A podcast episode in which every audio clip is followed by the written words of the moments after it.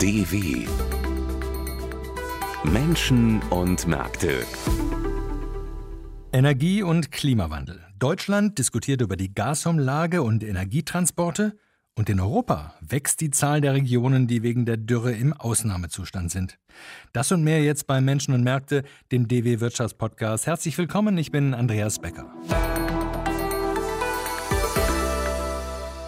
In Deutschland und den meisten anderen Ländern gibt es eine Vielzahl von Steuern, Abgaben und sonstigen Belastungen für Bürger und Firmen. Es gibt aber auch eine lange Liste von Ausnahmen, Entlastungen und Subventionen.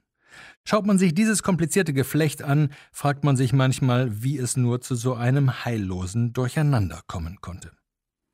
Aktuell kann man beobachten, wie und warum solch ein Durcheinander entsteht. Gestern haben wir an dieser Stelle über die sogenannte Gasumlage berichtet.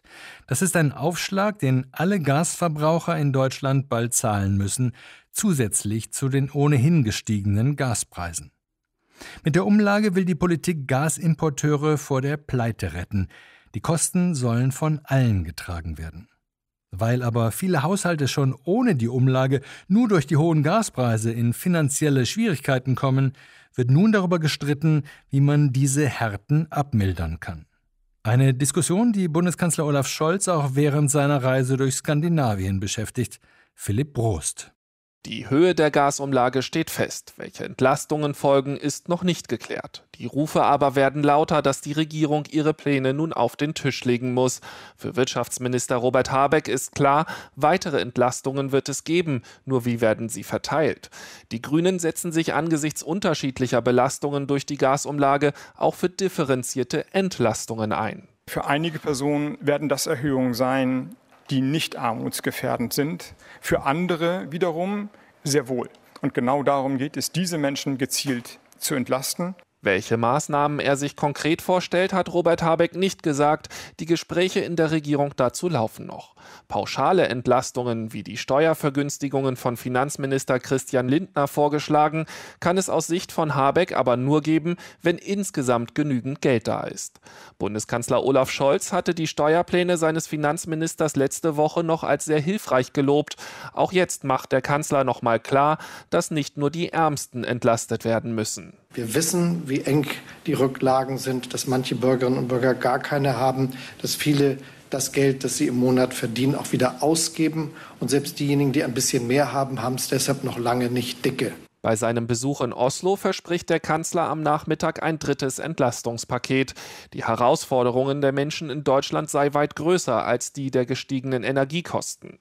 Steigende Preise durch die Inflation machen sich auch in anderen Lebensbereichen bemerkbar, sagt Olaf Scholz. Wir werden also ein Entlastungspaket schnüren, das nicht nur die Kosten der Umlage adressiert, sondern darüber hinausgeht. Aber auch der Kanzler lässt offen, wie die Entlastungen genau aussehen sollen und wann sie kommen. Das sorgt in der Opposition für Kritik. Jens Spahn, stellvertretender Fraktionsvorsitzender der Union, wirft der Ampelkoalition vor, zu spät zu handeln. Das hätte alles geklärt sein müssen, bevor die Umlage entschieden und äh, beschlossen wird. Und das ist der handwerkliche Fehler. Erstmal die Belastung beschließen, aber den anderen Teil dann vielleicht irgendwann mal machen, das passt nicht zusammen. Aus Sicht der Union sollte es einen Gasgrundbedarf für jeden Haushalt geben, der finanziell nicht mehr kosten darf als das Gas im Jahr zuvor. Nur wer mehr verbraucht, sollte die höheren Kosten tragen müssen. Ähnlich die Forderung der Linkspartei, die einen Gaspreisdeckel verlangt. Pro Person und Jahr sollen demnach 3000 Kilowattstunden Gas zu einem festen Preis abgegeben werden. Die Bundesregierung hatte in Brüssel um Erlaubnis gefragt, ob sie bei der Gasumlage ausnahmsweise auf die Mehrwertsteuer verzichten könne, um das Ganze nicht noch teurer zu machen. Die EU hat hierüber noch nicht entschieden, sich aber heute zu Wort gemeldet, berichtet Jakob Mayer. Die EU-Kommission ist nach Angaben eines Sprechers über die deutschen Pläne für eine Gasumlage informiert. Sie stehe in Kontakt mit der Bundesregierung, um über die Einzelheiten zu beraten und Lösungen für die Endverbraucher zu finden. Brüssel teile mit Berlin den Wunsch, dass die Maßnahme keine unvorhergesehenen Steuereffekte hat, sagt der Sprecher. Das sei besonders wichtig.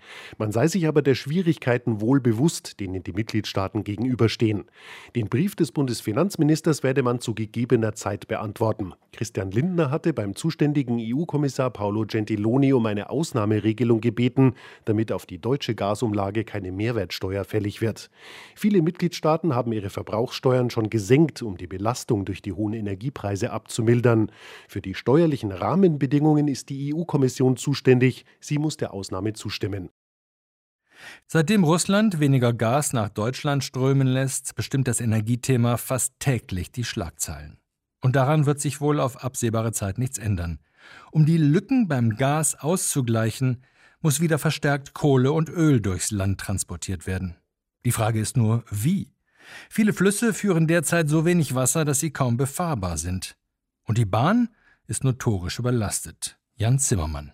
Die Situation sei ernst, betont Verkehrsminister Volker Wissing.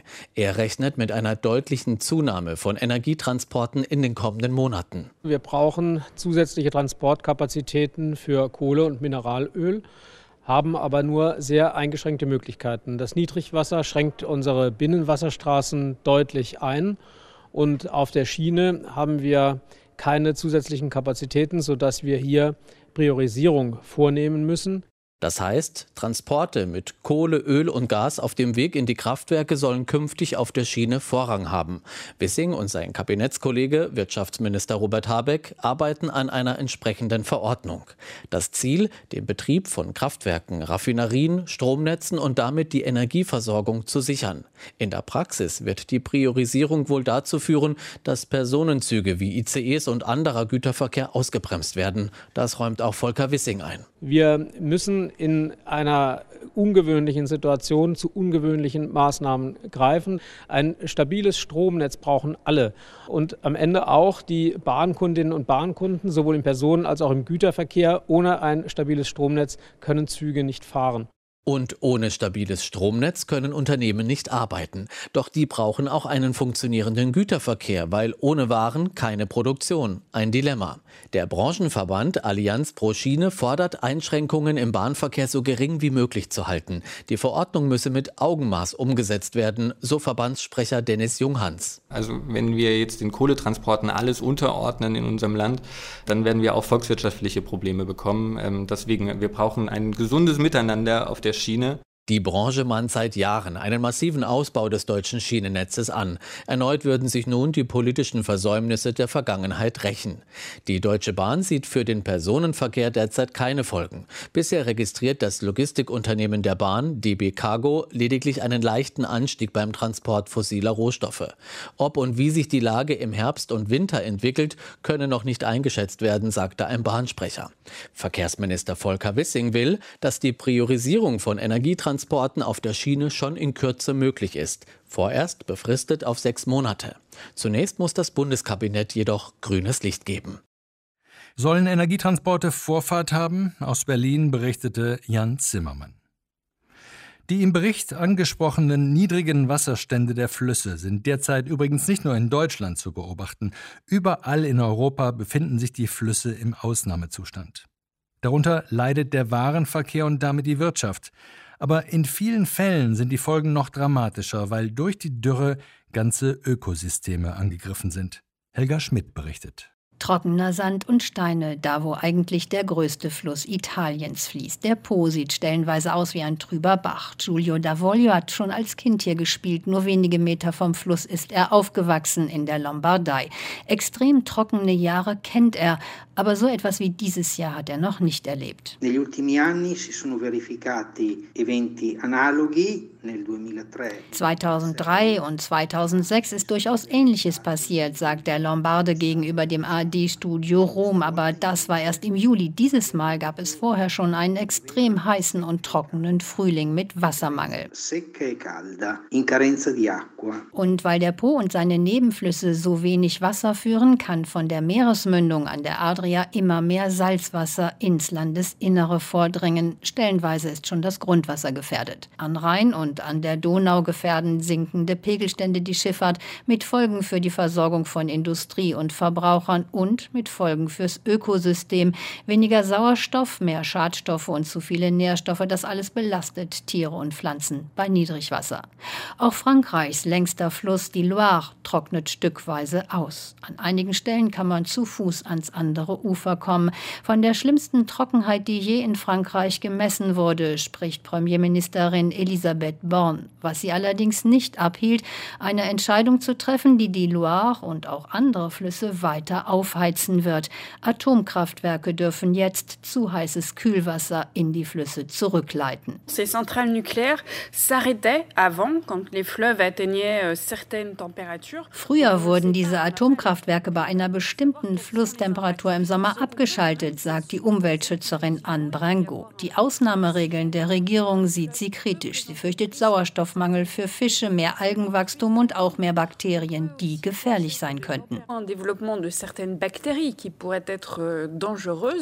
Auch in Portugal, wo man lange Phasen ohne Regen durchaus gewöhnt ist, sind die Konsequenzen der Dürre schwer zu verkraften. Der Tejo, größter Fluss der iberischen Halbinsel, führte niemals so wenig Wasser wie in diesem Sommer. Junto, junto ao rio, e que estão em causa com esta, com esta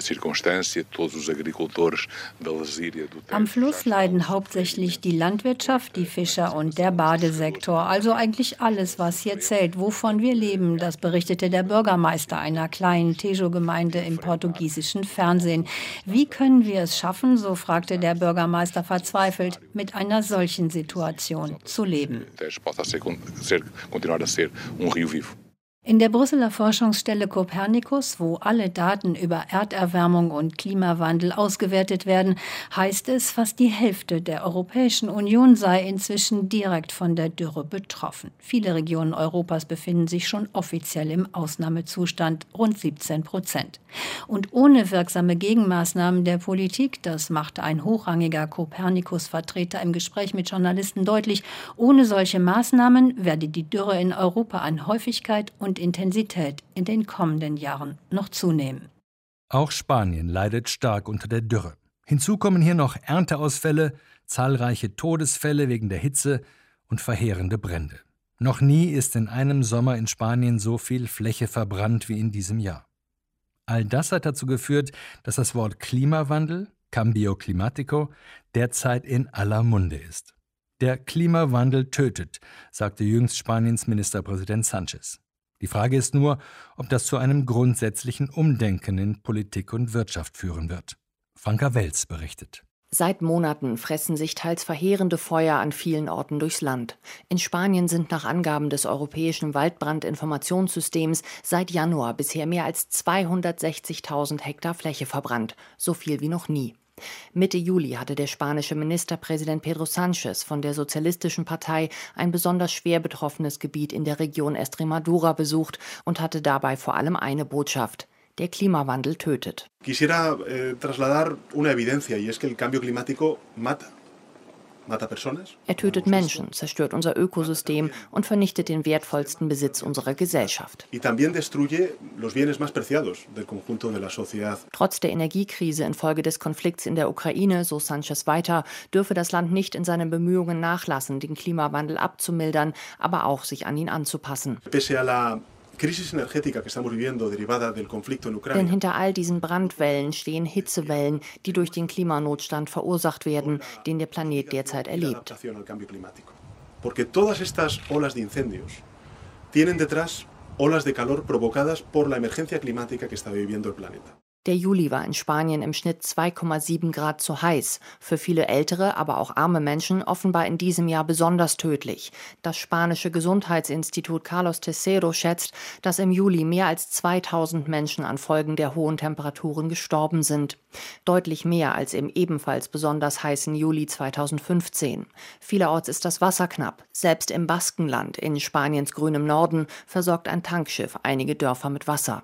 Wer Abkühlung im Mittelmeer sucht, stellt oft fest, es ist an mehreren Stellen über 30 Grad warm. Ein Herbst mit außergewöhnlich heftigen Stürmen, Starkregen, womöglich auch Überschwemmungen könnte die Folge sein. Die Umweltaktivistin Soledad Montero von der Gruppe Ecologistas en Acción glaubt, den Menschen sei bewusst geworden, dass es so nicht weitergehe. Lo que estamos pasando este verano Was wir in diesem Sommer erlebt haben, ist das, was vielen Menschen gefehlt hat, um zu verstehen, dass wir uns wirklich in einem Klimanotstand befinden. Und deshalb ändern viele vermutlich gerade ihre Einstellung. Was wir jetzt brauchen, ist eine mutige Politik, die anerkennt, dass dieser Klimanotstand oberste Priorität haben muss.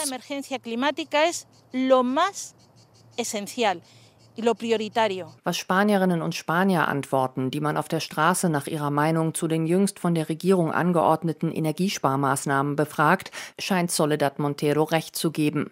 Richtig so. Alles für den Klimaschutz, alles für die Umwelt, sagen die meisten.